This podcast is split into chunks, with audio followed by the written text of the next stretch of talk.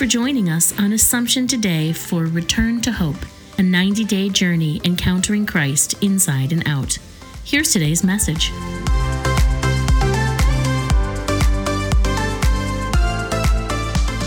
March the 5th. The scriptures on this second Sunday of Lent speak to us of God revealing himself to humankind. The Old Testament reading portrays God making himself known to Abram. The Gospel tells us how Jesus allowed three of his apostles to see him in his full reality as the Son of God. St. Paul reminds us of how Jesus makes himself known to us. All of these are like invitations to us to use this time of return to hope to know God.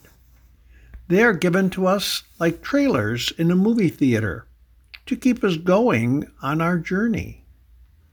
Lord, thank you for encouraging me as I make this journey toward the hope that you offer me. Thanks for joining us today. Connect with us online at AssumptionSYR.org.